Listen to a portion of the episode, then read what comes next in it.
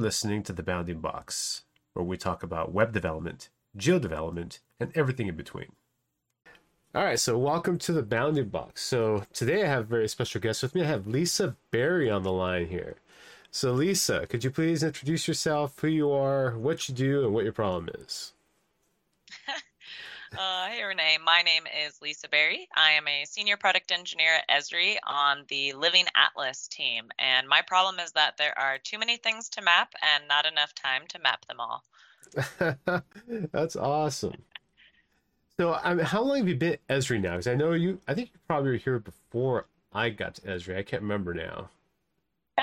I started January of 2014, so I am coming up on nine years, and I've been on the same team since day one, and I would not change a thing because I get to play with data and maps all day. Every day, I get to write code, I get to test software. Uh, I'd like to say I'm living the GIS dream.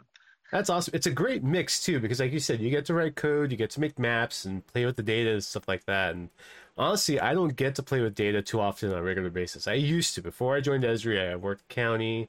Uh, I was creating maps right. and munging a lot of data and stuff like that. It was a lot of fun, but I don't really do much of that anymore. I'm just working on like uh, writing the code and helping people uh, with data stuff. So that's very cool. yeah, I'm very I'm very lucky, uh, and I'd like like I said, uh, I have the dream. So like it used to be back in the day, we get the census data and like you know you wait every ten years and uh, you do some cool stuff with it here and there.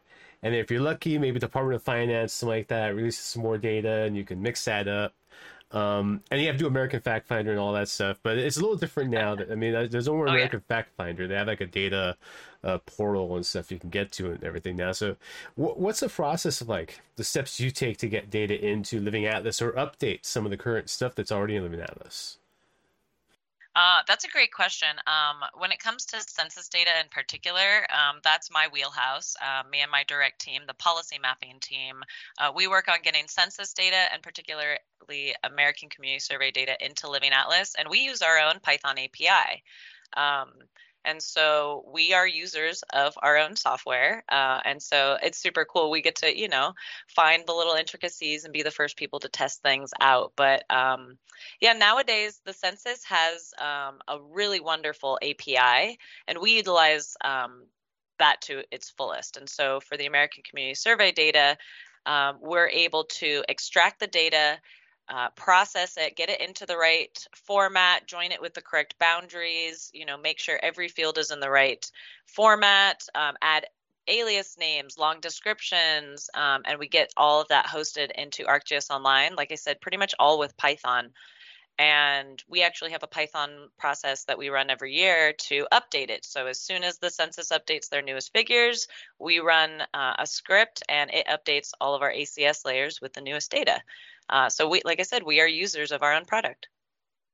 And that's awesome. Now, you, is the ACS data part of what people use geo enrichment for as well? Um, that data. Uh, uh, that's a great question. Uh, in general, uh, when you access um, Living Atlas data through something like Geo Enrichment or Business Analyst, it actually is living in a slightly different world and processed a little bit different, but it is ultimately the same data. It's just how you access it is a little bit different. But uh, that's actually a question we get quite often is that our Business Analyst data and whatnot and within, uh, within enrichment is technically in the Living Atlas okay. sphere. Yeah, because I always get a little confused. Sometimes I'll get some data. I'm like, well, should I just t- try and merge this with the Living Atlas layer, or do I do the go the geo enrichment route and let it do its thing for me and stuff? So yeah, I, I get a little confused sometimes when working with that stuff too. So. Oh yeah, and the methodology for uh, geo enrichment is online in our documentation, and so, oh man, we could spend a whole time, a whole day talking about uh, apportionment. That's cool. And and we were talking about this too. You use Arcade a lot to do the visualizations for the Living Atlas stuff too, right? Because it's not just the layers, but you're actually creating the web maps um, that people can use that's part of the Living Atlas too, right? Right. Um, our team actually creates pretty much any type of item. We create the data layer, uh, which is, you know, we actually do more than just the raw data. We try to make sure it has default symbology and default pop up. So even the layer has something configured on it. So you're not just getting this blank map every time you open the data uh, within a map. Uh, but yes, we actually do create a huge wealth of web maps because each one of those layers in Living Atlas could have up to 100, 200 fields in it. Each one of those fields is its own map. And so our team is really lucky. We get to just play with this data and try to make as many maps about um, questions that are being asked to us by the GIS community. And we get to share that through resources like Living Atlas and policy mapping so that I bet if you ask a question about socioeconomic factors, someone else has also asked it. And so we try to map it. Awesome. Now, when you, so I'm assuming when you, uh, your team uh, makes Living Atlas data, they push data out, that becomes the authoritative data at that point. Um, are there other authoritative data sets from like, um, partners or customers or anyone else like that that they publish that becomes authoritative? What, what's this process for something like that? Oh yeah, that's a great question. Um, I would say there's a mix of what's in Living Atlas of um, our users who have contributed their data from an authoritative source, and then there's some cases where uh, they that may not be possible, and so Esri takes it upon ourselves to do that data processing. Um, just a few examples. Some of our, you know, just killer contributors to Living Atlas are um, organizations like NOAA and CDC, they actually host and own a lot of their own data. And so that's awesome because then they just go through a nomination process and we curate what uh, they hand us. Um, but like I said, in some cases, that's not quite possible. Um, and so we'll do that data processing and hosting um, for them. Uh, a huge example of that is our live feeds. Um, you know, did you know you can access live weather, live stream gauges, live earthquakes, live fires, live live smoke detection? Uh, you know, and that those are coming from sources like the National Weather Service, USGS. Um, and so we actually are doing that hard work of going to their FTP site, going to their API and extracting it, say every five minutes, so that you don't have to. That's awesome. That saves a lot of uh, time for people having to put that kind of stuff together for sure. Oh my gosh, and, that, and that's probably the comment we get the most uh, from people is, "Oh my gosh, I used to do this by hand. It would take me three weeks before I ever even started to work on the data, and now they just add it into their map and they're able to just start mapping." It always kills. Every time I see something like that, that like someone's just made a new map with all this cool data on it, I'm like, no, that that seriously would have taken me like a week of just uh, right. trying to put together. It would take two days of like phone calls to get right. a hold of like someone in the agency that could send me the data, and then to put the whole right. thing together. Yeah, it's it's amazing. It's a great resource for sure. Right. And we we're super lucky because um, our team covers a wide span of socioeconomic, uh, infrastructure, environmental topics, and we work directly with a lot of these organizations. Um, and we also have a lot of subject matter experts on the team, and so we have a lot of people who have been there. A lot of our teammates have spent countless hours doing this by hand, and then we said, let's not do that by hand anymore. Now, once someone is looking at Living Atlas Day, so like the I guess the steps someone would find is that Living Atlas actually have its has its own entry point website um, on ArcGIS.com. They can go to and find data through there, and they can go ahead and open that data up in the map viewer. Is there any like tricks or something like that they can do if they want to start exploring the data and maybe change the uh, the renderer that you're using, something like that? Like, what would someone do with it once they have it in their own map? No, that's a great question. And to be honest, wherever you make your maps, wherever you already have your workflows, you're able to access Living Atlas content. And so you don't actually have to change anything that you're doing. Uh, you just say, when you do add data, you just choose Living Atlas instead of, say, your local C drive. Uh, and you're able to, uh, to just simply add these things into your map and use them like they're your own data.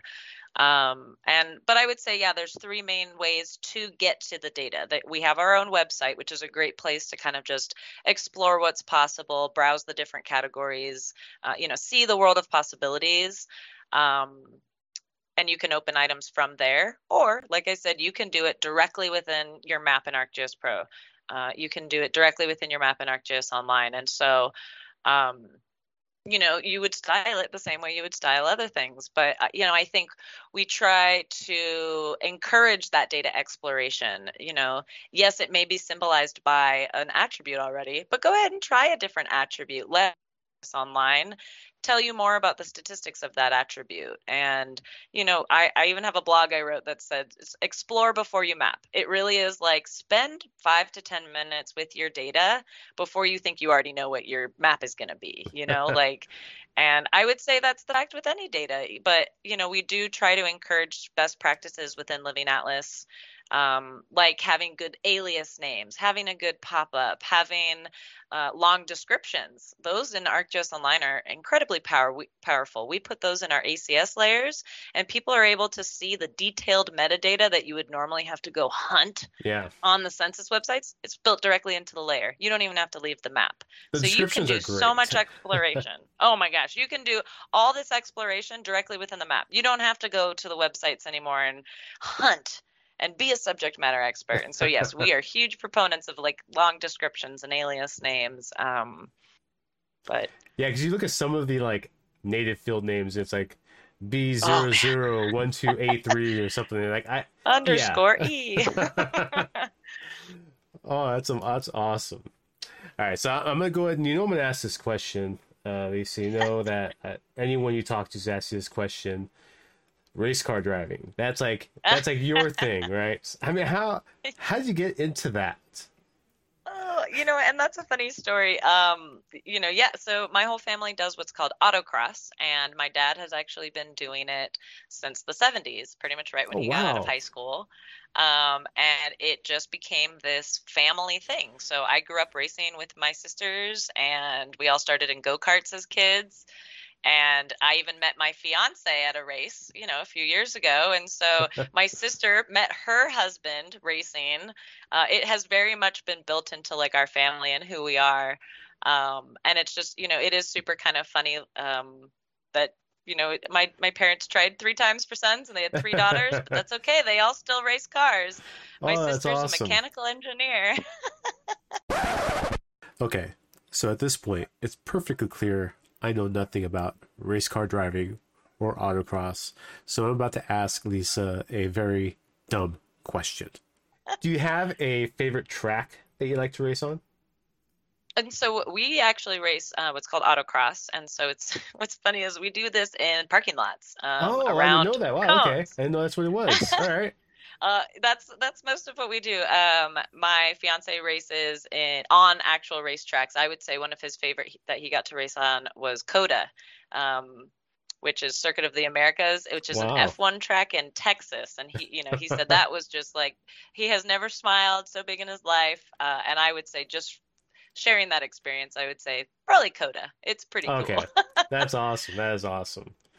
Man. All right, Lisa, thank you very much. I don't want to keep you too long. I want to respect your time here, but I did want to ask if you had any tips or tricks for listeners that are, you know, looking into mapping, getting into mapping, want to play with data or anything like that at all. Or anything in oh. particular. I, I mean, you know, this is a cliche one, but I added into everything is the biggest tip of your life is to always wear sunscreen. If you've heard that uh, podcast. but apart from that, um, if you are getting into different types of mapping or you just want to learn more, my biggest tip is uh, ArcGIS blogs are a goldmine. you can learn so many things and you can also follow people as an rss feed so you can be notified when your favorite people like john nelson host something so uh, blogs go on the blogs learn new things. Woohoo mapping. Oh awesome lisa. Thank you very much. Um i was like I said, I want to respect your time here let you go but you have a great day. Thank you. Yeah you too rene. Thank you. Thank you for listening to the bounding box today. Please subscribe for more content